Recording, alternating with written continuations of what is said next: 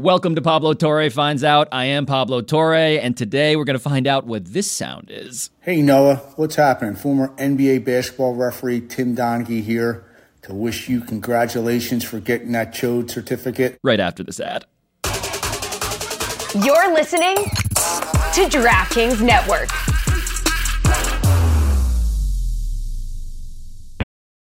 It's only a kick, a jump, a block. It's only a serve. It's only a tackle, a run. It's only for the fans. After all, it's only pressure. You got this. Adidas.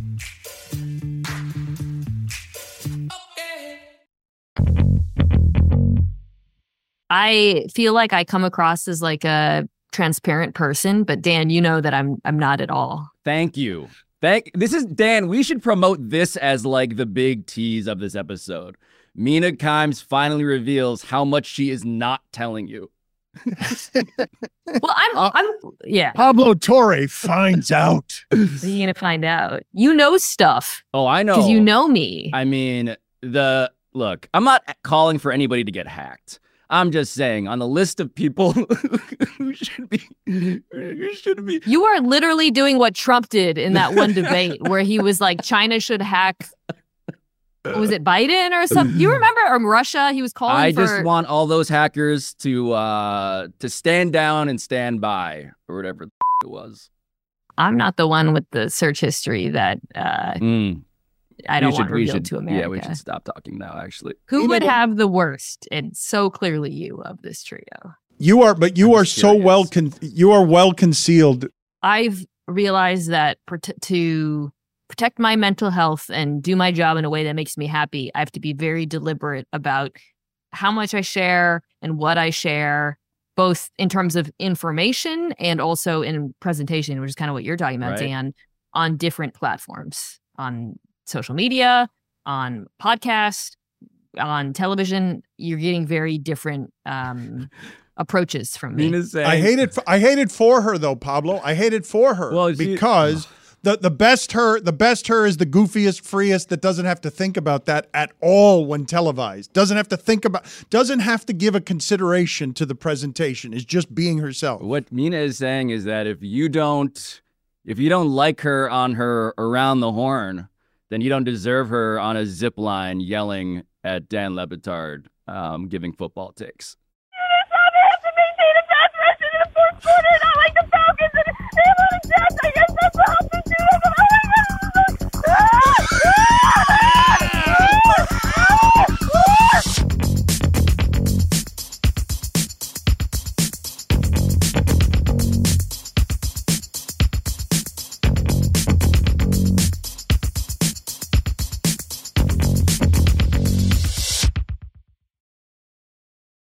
I want to say thank you to both of you guys. It's the holiday season. Mina has a child. Dan, I feel like one of his kids now working at Meadowlark Media. And I thought that I would usher in the first topic of today's show by giving both of you this special gift. Hi, Dan and Mina. So Pablo tells me congratulations are in order. Mina, congrats on the newborn son. I love babies and I hope that you guys cherish this little new one and you know babies. just have a blast and be great parents. And whoa, Dan, congrats on founding Meadowlark Media, which means that this expensive ass cameo is work expense. well, I guess you all achieved your dream, so go Seahawks!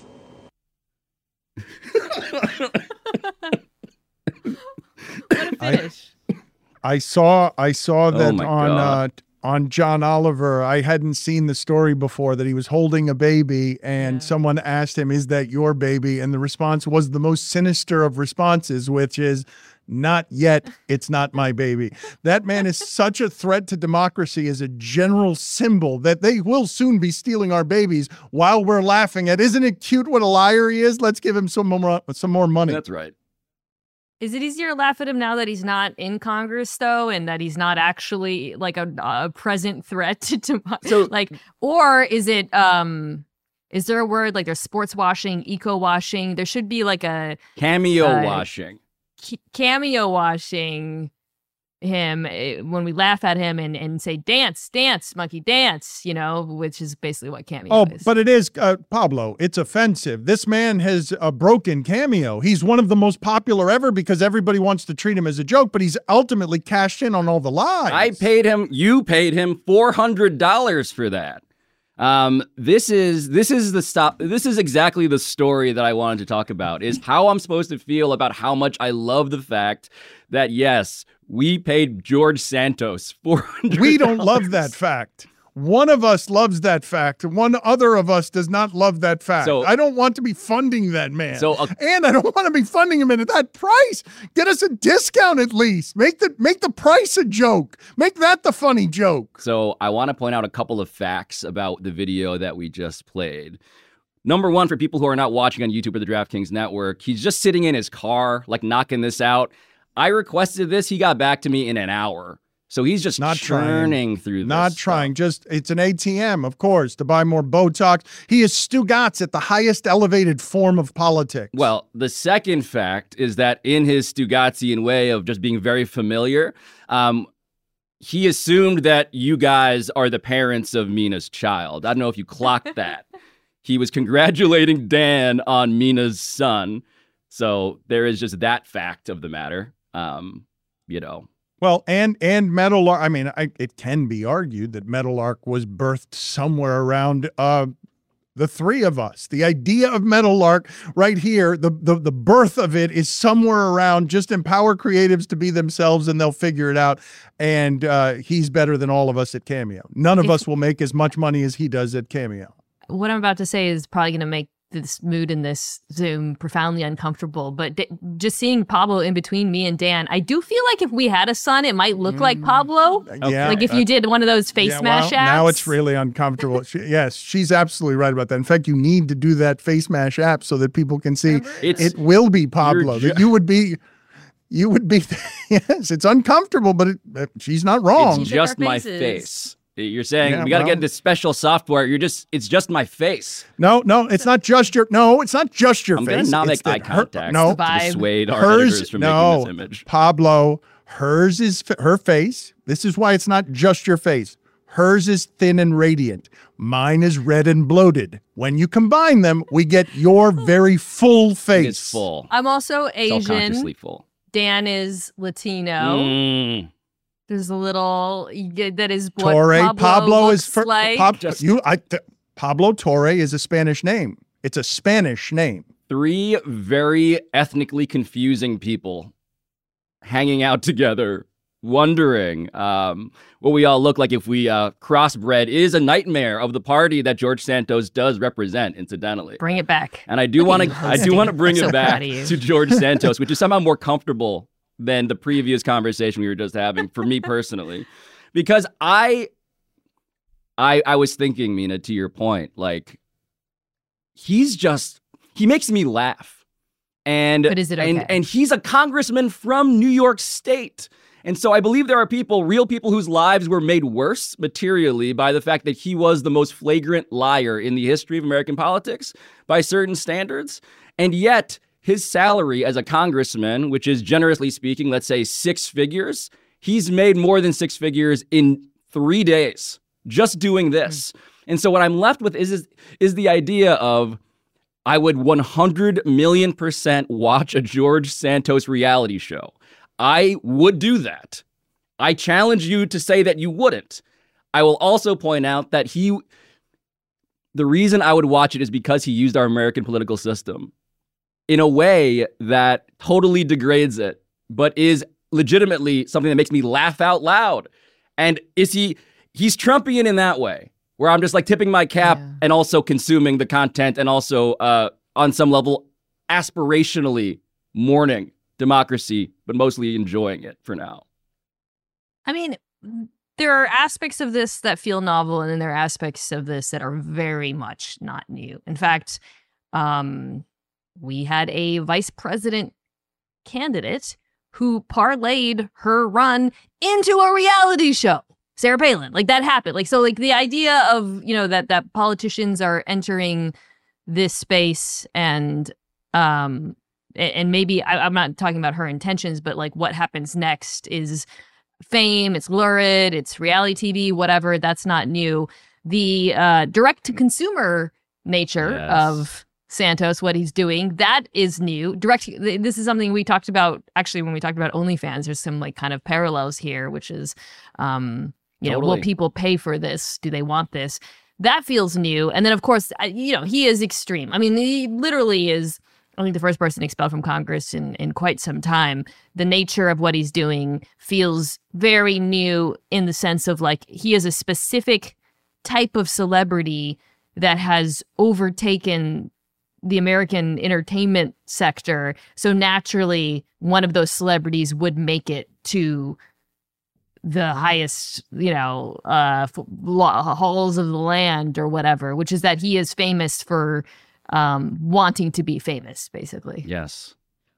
Can you guys help me with part of this? Because I don't want to be a scold. Nobody wants this. It's much easier to laugh than f- fear for the fall of democracy. But when uh, Mina says those things are not new, she's absolutely right. And obviously, capitalism is not new. But what feels new to me that he's an avatar for is just keep leaning into the shameless. You can topple the rules, you can topple the integrity of the offices, you can topple and gerrymander district lines, you can you can accrue real power if your superpower is just I can absorb any form of shameless and then monetize it. Like I'd prefer to laugh at that. It's more comfortable to just be like, isn't this funny?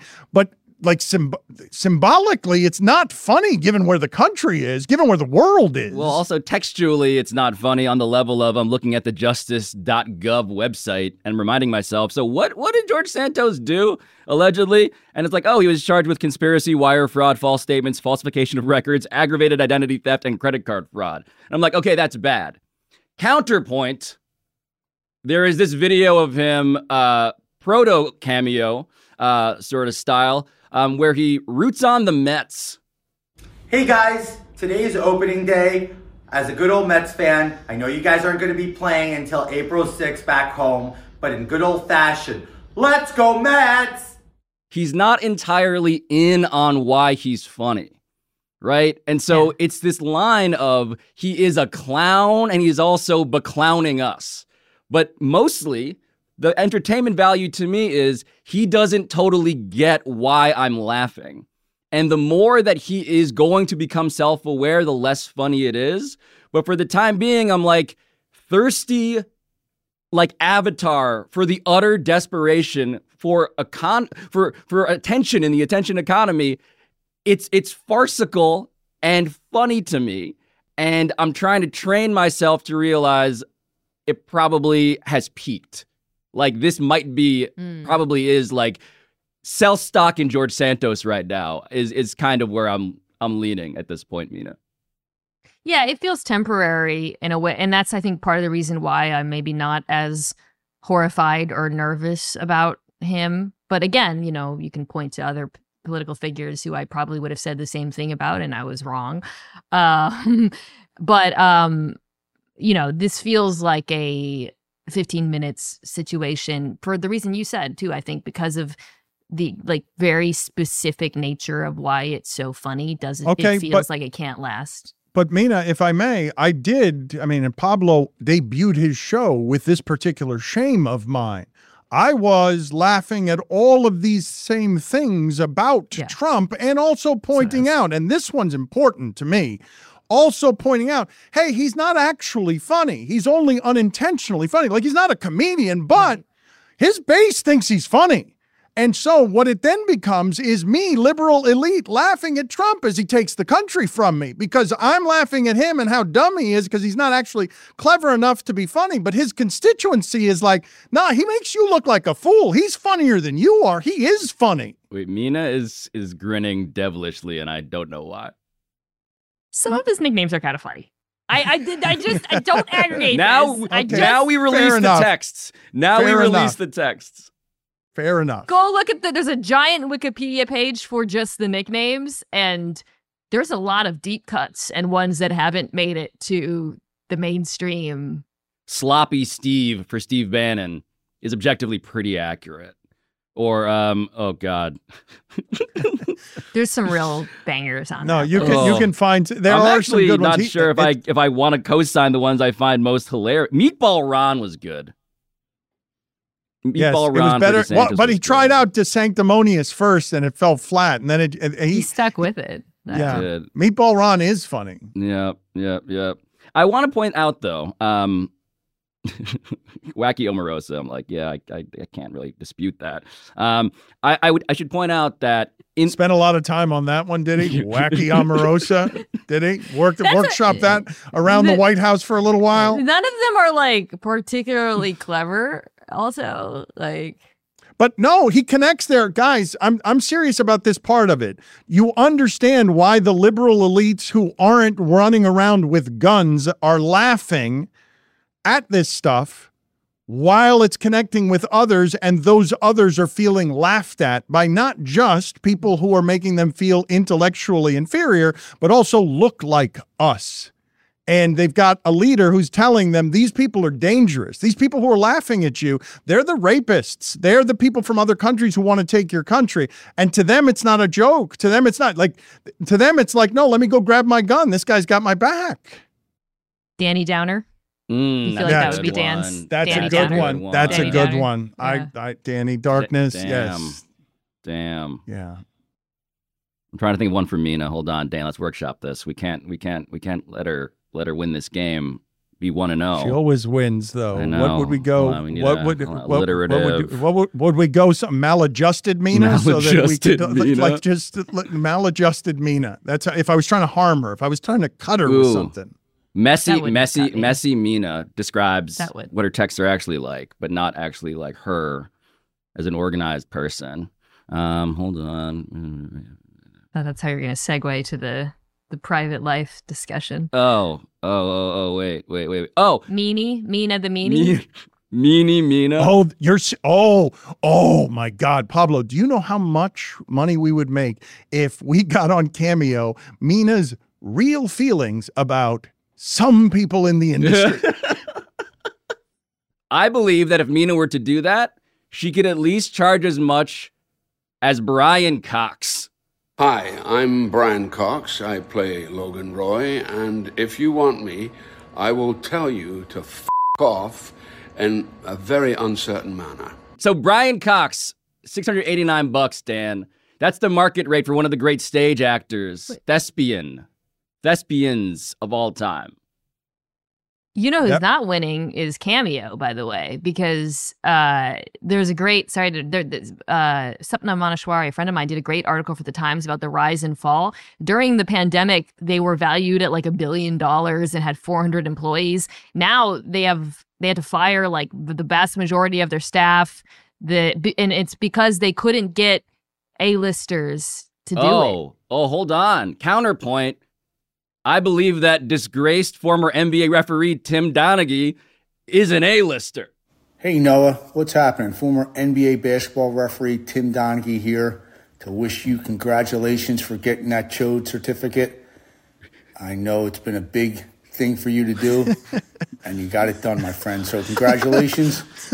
And I know Vegas bumped up the odds of you getting laid up to plus 4,000. All the best, and hopefully your buddy Alex will help you get that taken care of. Oh my god. That was- a chode certificate. Chode, I got it. Yes, the Chode certificate. yeah. We, Spell we- that yes, we got that. Um, I hope Meadowlark wasn't paying for any of the other videos that you showed there. Tim Donaghy, luckily, is only forty dollars. So you know, Twenty dollars. a real bargain. That's that's why you don't want to be on Cameo because you're know. I- basically allowed like you're revealing how popular you are. Yeah. Your own value is horrifying to me. Mina, the meanie, would kill at Cameo. like if she was just offering not just her reading what you want, but her giving you embargoed secret thoughts on how she really feels about certain people. Mm. That would I kill. am, you're making me sound like such a hater. I am not that much no, of a hater. No, ju- no, I didn't Oh, that's that's say that's that. I- that's that's that was mendacious, Mina. Just that. mendacious Mina. Miserable Mina is what Trump would call me if we were debating. Yes, that's There's right. miserable Mina again. Like I would be like, well, actually, here's a bunch of facts. Da, da, da. Ladies and gentlemen, miserable Mina, am I right? And the crowd would go wild, and you would see me melt like just into a puddle on stage.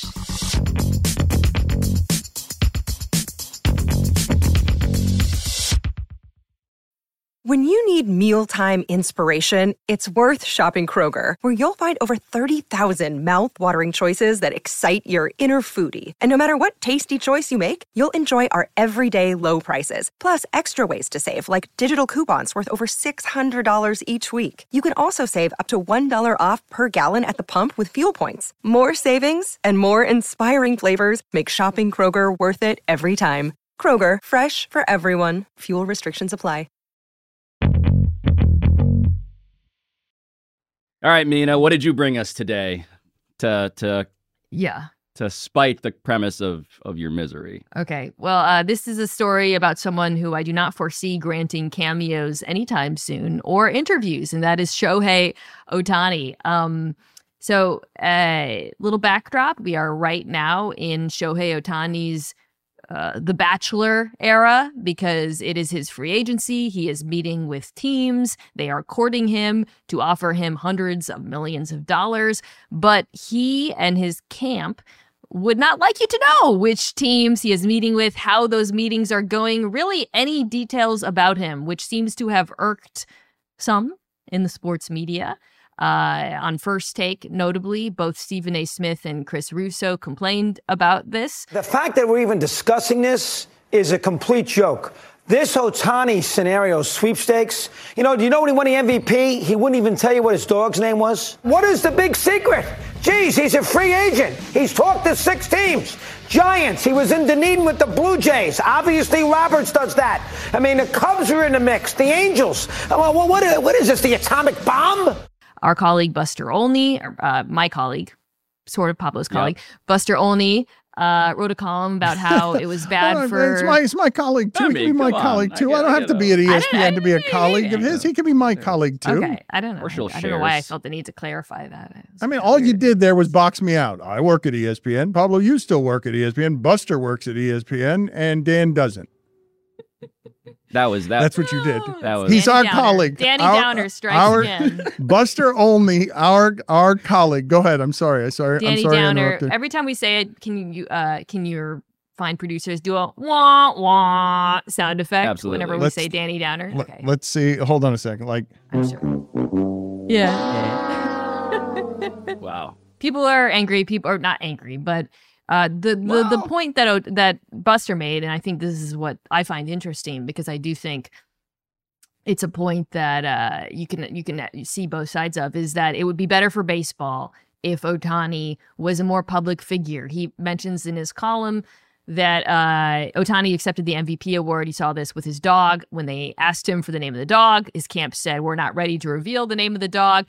And and then I went back and read some coverage of Ohtani and his approach to the media in Los Angeles or Anaheim, and he is unusually reticent. He doesn't. He limits his availabilities. The Angels protected him, I think, which is something he liked about playing there. So, um, you know, I don't think Ohtani personally owes anyone anything. So I'm I want to be clear. My interest in this is not coming from a place of indignation. I think that's kind of ridiculous. But I do think you can have a discussion over whether it's bad for baseball that its brightest shining star is not a public person, uh, because you know, like that's that's not an unreasonable stance to take. I think. Mm. the part that's most interesting to me is I'm always fascinated by the cultural differences in all sports, but especially this sport, where I've seen Latin players come in and struggle with some of this stuff. But the Latin player gets um, imprisoned by you don't be too flamboyant, don't get misunderstood in your second language. Uh, don't be too loud. This one was interesting to me because, and I'd like you guys to speak to this part of it. It's not merely that uh, culturally there are some privacy differences between how we cover media stuff in both countries, in Japan and here. But more interesting to me is whatever level of privacy he wants for his personal life in matters of business and how public business deals are in in America and Japan, like the the sacred contract of business where Ohtani is from, like we have no respect for it here. And so you're asking something of him. He is more likely, man, Hideki Matsui came over here and was comfortable with his porn collection. To me, this is something that is more dangerous in public Business in public is something that I can't speak to the cultural differences. I just saw it with Ichiro. He would not say anything publicly about anything because he was afraid of offending a sponsor because business matters are to be respected. I imagine that in Japan, um, where he's an enormous star as well, he has been stealing for, and by stealing in the sense of S T E E L, like hardening himself against the, the, the, the pressures from the outside um, that demand yeah. to know more you know? And i don't know if this is just like a asian athlete thing but i will bring another asian athlete into the conversation which is that jeremy lin who has his own fandom of course abroad specifically in china um, he announced at the beginning of this year okay that he had been married for two years and no one knew this. He released an instagram post i considered myself friends with him. I no longer do after realizing that via Instagram. but the point is, when you have a fandom, when you have an army of people who are demanding access and it's scary, um, I get why Shohei Ohtani is looking at the cost benefit and just saying, look, um, what you guys get off on, I don't. I have a different sort of a kink. Privacy to me is something that I enjoy in a way that must be unrelatable in a world where for us, literally, our economy is attention. And he's saying, mm. I don't need any of that money because the stuff I'm getting is not affected by any of the things that will make your lives and your businesses uh, boom. I'm good. I think different people, certainly different athletes, are more private than others for very different reasons. Like, Dan, I hear what you're saying about sort of the uh, likelihood that there are like cultural factors with regards to putting your business out there or you know business in general but it seems very clear to me that ohtani uh, it's not just about business. This dude doesn't want anything about himself out there. The dog is the funny story right? Because it's such a innocuous charming thing. That dog by the way is like the cutest dog i've ever seen. You should go look at the picture it looks very expensive. Um but Mina, is it him that's protecting the privacy of himself or the dog there, or is the economy of his people all around him not wanting? I don't right. know whose choice that is because he's worth so much money, and the the business of him is so strong. Is he protect? Is he the one asking for that protection, or is it just naturally gathering around him? It's impossible to know, obviously, um, but he doesn't come across when he is interviewed as somebody who's like dying to reveal things about himself um, in a way that would make me think, oh, his his camp is all you know they're crazy. You bet we can make fun of them. Like the fact that his camp didn't want to reveal that detail, that they're being so cloak and dagger about this, it is funny. It is okay to say, hey, this is a little bit ridiculous. Of course he's meeting with the Dodgers. You don't have we don't have to like turn it into, oh my God, David Roberts, what a gaffe that he revealed. They had a meeting with him. No they had a meeting with him. That is funny. But as far as why in particular he is private, um, you know, and I was saying like there's like different reasons for that. I suspect uh, because this is something I have noticed in general with public figures who are private. Marshawn Lynch is one who really comes to mind. Kawhi Leonard. It is the f- Kawhi Leonard. Um, sometimes it can just be your personality. I feel like that's kind of the case with Leonard and and, and to some degree Marshawn, based on conversations I've had with people who know him. But also, I think there's a fear of misinterpretation. I know for me personally, that's why I am a private person. We were talking about this at the beginning is I'm always afraid if I say something, it might be taken out of context. It could be used against me. And naturally, I, I do think that fear of misinterpretation is probably exacerbated by cultural differences in his case. But, um, you know, I, I think for certain athletes, uh, that fear will lead them to do business and and treat the media a certain way. And, and fear might be the wrong word, wariness, perhaps appropriately. And I wouldn't be surprised if that's the case here. But I think there is, and there is, by the way, a bit of a Venn diagram overlap, right, Dan, in terms of like the use of a translator and why you do it. Some people do it to um, protect themselves. Other people do it to evade media responsibilities. So certainly, Latin players have have uh, enjoyed some of those uh, strategies as well. But I will point out that at a certain point, when you become so conspicuously private, you dare people to want to find out stuff. Right? Like that's strategically, this is where I caution You- you- against you, the you strategy. Can say, you can say you can say you can caution against it, but whoever his role model is here, like Ichiro kept his business, his business, and Ichiro came before Ohtani and may not have been quite what Ohtani is, but it was similarly big in both countries, and he controlled the narrative. He did tighten the grip such that we don't, we never got to know Ichiro. We don't know anything about now. It's a different age. It's not the internet age, and it's not now where you're daring people. But what what you just said is interesting, Pablo. Latin players. I remember with El Duque Hernandez, he had a translator but didn't need one. He was Right. observing a lot, but it was a big controversy in New York. Why why won't he just learn the language? Learn the language, and and Cashman and the Yankees wanted him to speak. Um, they didn't want him to be using a translator, and it was a thing. But you're absolutely right when you say they're afraid of sounding dumb in their second language. They're uh, afraid of being misunderstood. But it's not just the words, Mina. Here, what you're saying is any bit of information can be misunderstood. Even the name of a dog can be lost somehow by a fearful camp in whatever it is, the bridge that we don't cross across the translation, you know, across this uh, language barrier. It's a barrier, but it's not limited to language. I think to to drill down on the dog thing because I think it is really interesting. Like, why, why, why would you not release that innocuous detail? I would suspect that, like, like if the dog's name got out, this is so ridiculous. Pablo, Pablo Torre finds Oh, out. oh. you got to figure that, make that your mission. Uh, I'm on it. You think No I'm one- joking? you I'm on it. I don't think uh, it would. The the reason why they, this camp probably would not want that to get out is not because it, the dog's name is like Hitler or something. and, and it would change That would the be way- bad. I would also Although not we- we want would- to reveal this for the record. That would yes, th- that would make sense. Yes, that would be bad Um, for everybody involved. Yeah, Adolf that would also be bad for baseball. would be bad would for not baseball. disclose that either way. it would be a signifier probably to the athlete that the, the his representatives are talking to people So right but so he might he he would look at that and say well yeah right like Yes. Yes. There is it is like when i was uh when i was young and i had a, and a um a, a diary i didn't have a lock but i Oh, would put like a single hair on top of it uh to see and then if, if my brother had broken into my room to read the diary the the single hair on the diary is the dog's name manipulative Mina. Misery, the movie Misery, Misery Mina, What Misery a wait, Mina. what a move, Dan. Mina is talking about laying a trap in the forest of her own house, hoping that someone falls into it, daring someone to go for the thing that she is for the bait that she has laid. as the daughter sister of an older brother uh it's a, I- it's something i don't think you guys would understand Ugh.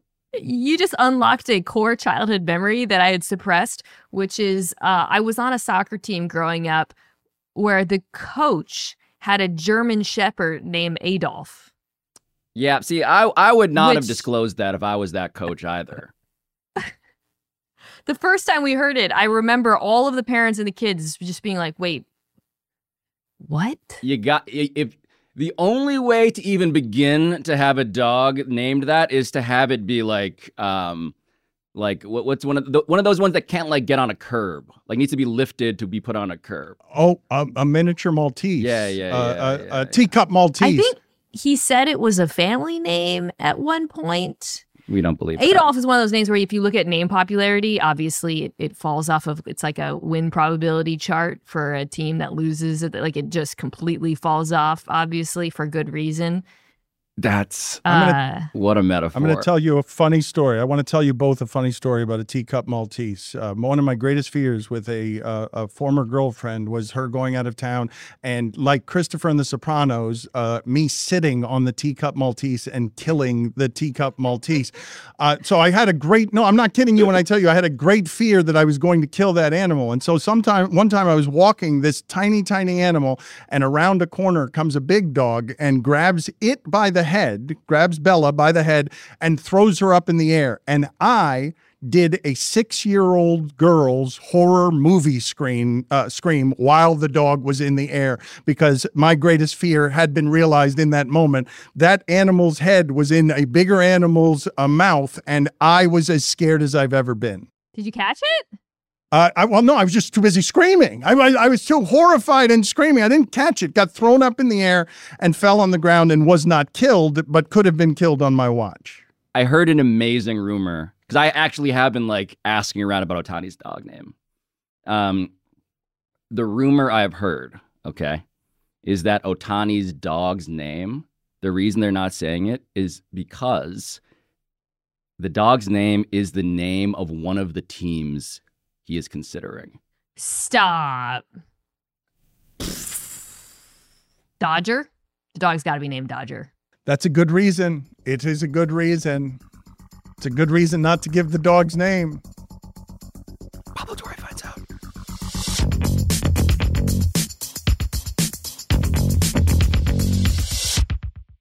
Many of us have those stubborn pounds that seem impossible to lose, no matter how good we eat or how hard we work out. My solution is PlushCare. PlushCare is a leading telehealth provider with doctors who are there for you day and night to partner with you in your weight loss journey. They can prescribe FDA-approved weight loss medications like Wegovy and Zepbound for those who qualify. Plus, they accept most insurance plans. To get started, visit plushcare.com slash weight loss. That's plushcare.com slash weight loss. You don't understand, by the way, what it's like being a sister. The people are always like, "Oh, Amina, how do you deal with all the hate online and the abuse?" And I'm like, my brother used to put his farts in a jar and leave them in my room.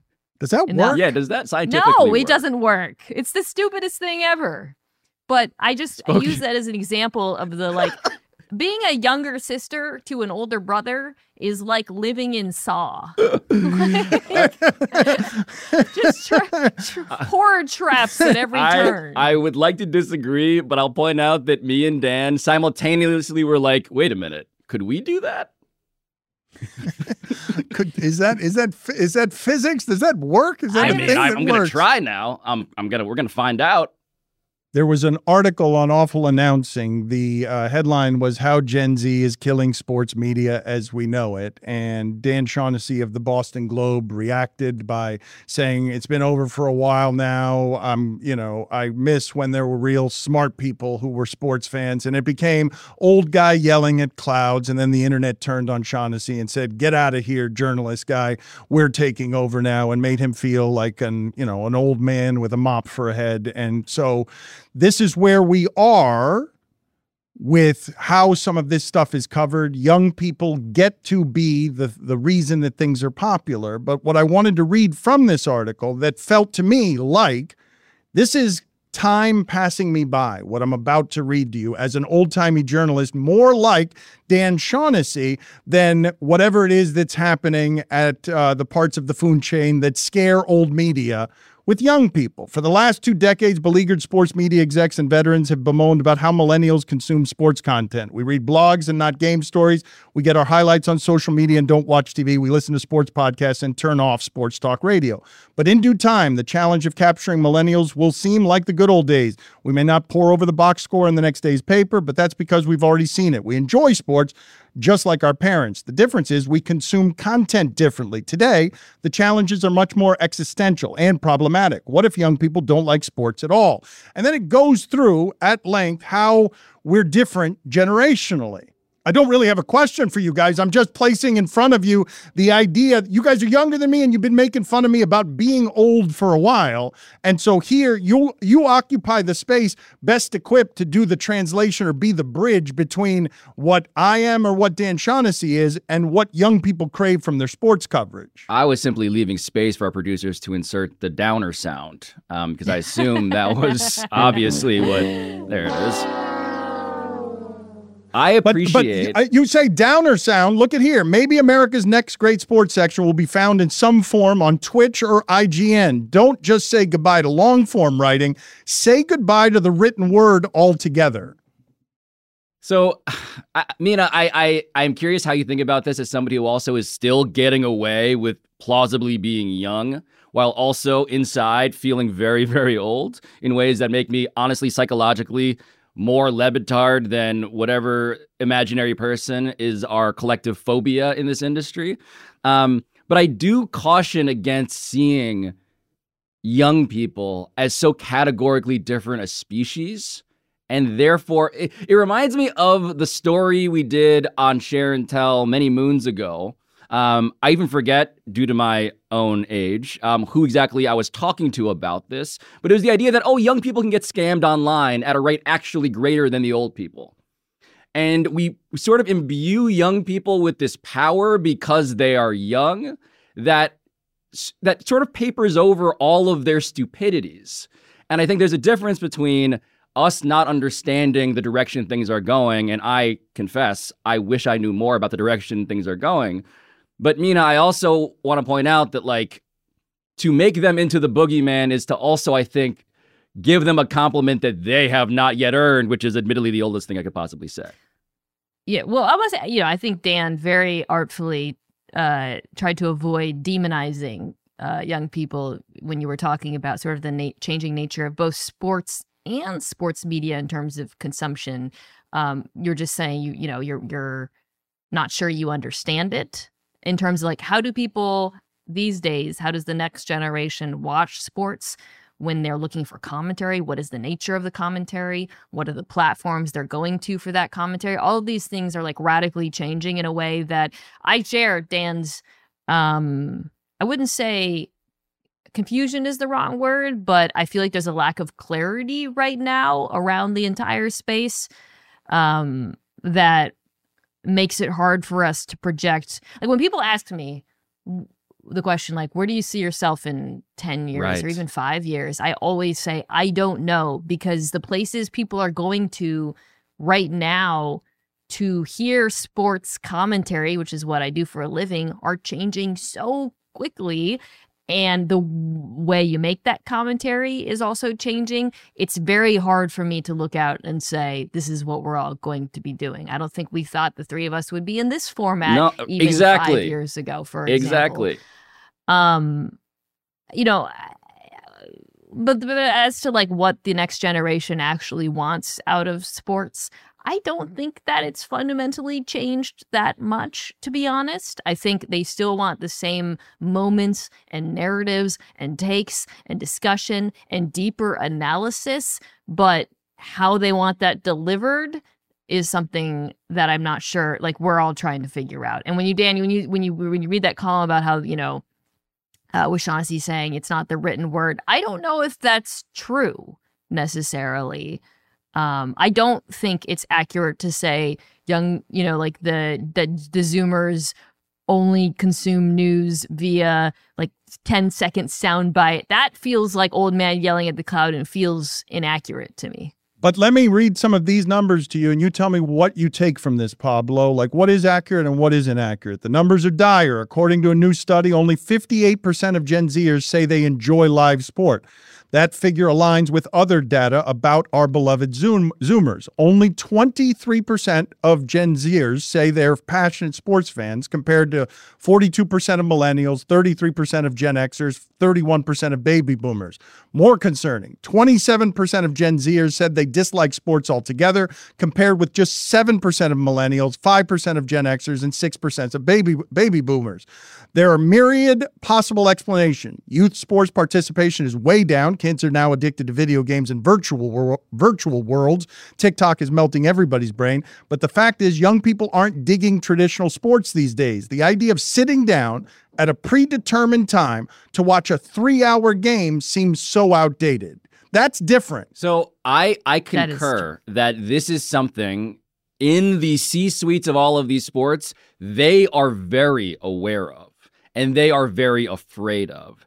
But I would draw I would draw a straighter line towards just the general fragmentation of everything Yeah. as opposed to a specific al- allergy towards the product that we loved and got taught by our parents or whoever it is uh, indoctrinated us into the cult of sports. Mina, right? Like it, that feels. If you were to sub out, and I don't have the numbers on this, of course, but sub in movies, television Movies, shows, yeah. anything, the internet broke up and siloed everything in a way that prevents the authority of institutions, foremost of which in media was sports, let alone. Uh, Journalistic institutions and media itself, um, it, it just sort of shattered all of it and scattered it across the floor. Yeah, it's the death of monoculture is like what you're talking about. Sports, you know, are, have inhabited that space in a way that like there used to be like certain movies and television shows. And as everything is fragmented, they're suffering from the same thing, which is not that um, the younger generation it's there's not i don't think there's anything inherent to the product necessarily that is turning them off although you know maybe there's some polling that shows you know like the lack of youth participation and and concerns about like broader societal issues health things like that might matter. But i really think more is they just have more stuff to do and things to look at. And so naturally when you have um, you know, a generation of people who are interested in like a ton of different things and have a ton of different things at their fingertips, they're going to consume the big things a little bit less. Um, and that doesn't feel like it's changing anytime soon. Oh, soon. correct. So there might be a world in the not so distant future where sports are still incredibly popular. Taylor Swift is still like a something of a like incredibly popular. There's thing. still like, you know, big movie franchises that do Barbie, whatever, but it the the dominance isn't as assumed as it was in the past. And so, what we're left with, I think, if we're looking to our crystal ball collectively, um, we're left looking at this. Hey Danielle, this is uh, Stugotz on Cameo. This was sent by your uh, husband to be, or maybe now your husband, Phil. Uh, he said we're getting married this weekend, and uh, he wanted to surprise you, uh, his future wife, with a cameo. Uh, can you tell the wife getting married to me? Well, listen, let me tell you something. Anyone who knows Phil, and I've known him forever, and no one knows Phil better than I know Phil, okay? Knows that he is going to be the best husband, father, okay? The best friend that you'll ever have in the world. A faithful, honest, never gonna cheat on you, never gonna do a bad thing to you, work hard, support his family. I mean, I'm telling you, I know Phil. And there are few people who know Phil better than I know Phil. He is so tired of playing that character after 20 years that he is giving the bare minimum effort on, all right, I'll give you your public lies, but I'm just going to move my hands around and look totally bored while I do it. He also, give me, like- give me $79. he is sitting in a chair. He c- turned on a light, but you can only see like half of his face. Like, not didn't- trying, not trying. It's just held his hand out here. It's, it's he is. Uh, have you ever seen on, in Key West when a monkey jumps off of someone's shoulder and runs and grabs a dollar and then runs and runs back? He's not even running. He's he's getting someone to turn the cameo on for him, and he's just laying there. And that's the lazy circus monkey at the very end of his act. We started the show with the Santos story talking about sort of how like these ridiculous characters have suddenly achieved power in various spheres. What would be the equivalent for Stugotz in sports? Would it be like if they made Hmm. him like if he had actual power? Would that be the closest thing in our world? Oh my god! If he had act, well, he's got well, he's got a lot of power. He's got a lot, but that's how he uses it. The power to sound drunker as he continues to speak over the course of one minute is a power that you two can can sample for um $150 is what said that costs. $79. Sub I one. Charging $150. He's done 220 of them. for that Wow. and complaining that he's not making enough money. Yeah, the commissioner, the commissioner of the NCAA, Jon Weiner.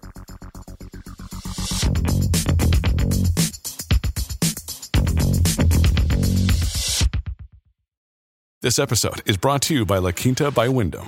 Your work can take you all over the place, like Texas. You've never been, but it's going to be great because you're staying at La Quinta by Wyndham. Their free bright side breakfast will give you energy for the day ahead. And after, you can unwind using their free high speed Wi Fi. Tonight, La Quinta. Tomorrow, you shine.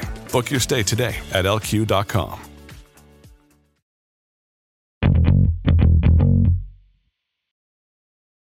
At the end of today's episode Pablo Torre Finds Out, it's time to say what we all found out. Who wants to go first?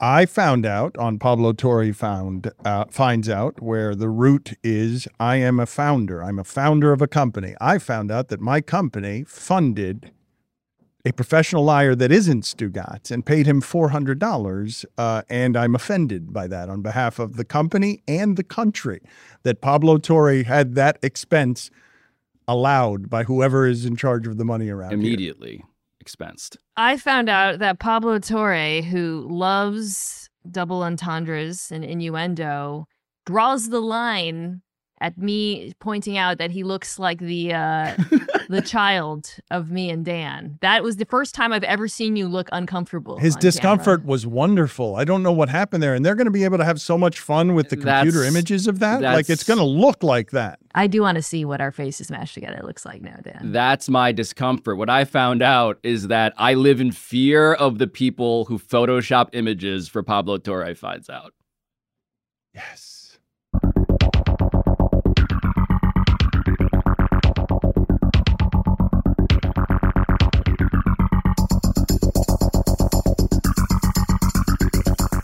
And speaking of the people who work for me slash torture me on a regular basis, Pablo Torre Finds Out is produced by Michael Antonucci, Ryan Cortez, Sam Daywig, Juan Galindo, Patrick Kim, Neely Lohman, Rachel Miller Howard, Ethan Schreier, Carl Scott, Matt Sullivan, Chris Tuminello, and Julia Warren. Studio engineering by RG Systems, post production by NGW Post, theme song by John Bravo. Thank you to the Big Lead for calling us the best sports podcast of 2023, even though we've existed for like three months. Talk to you soon.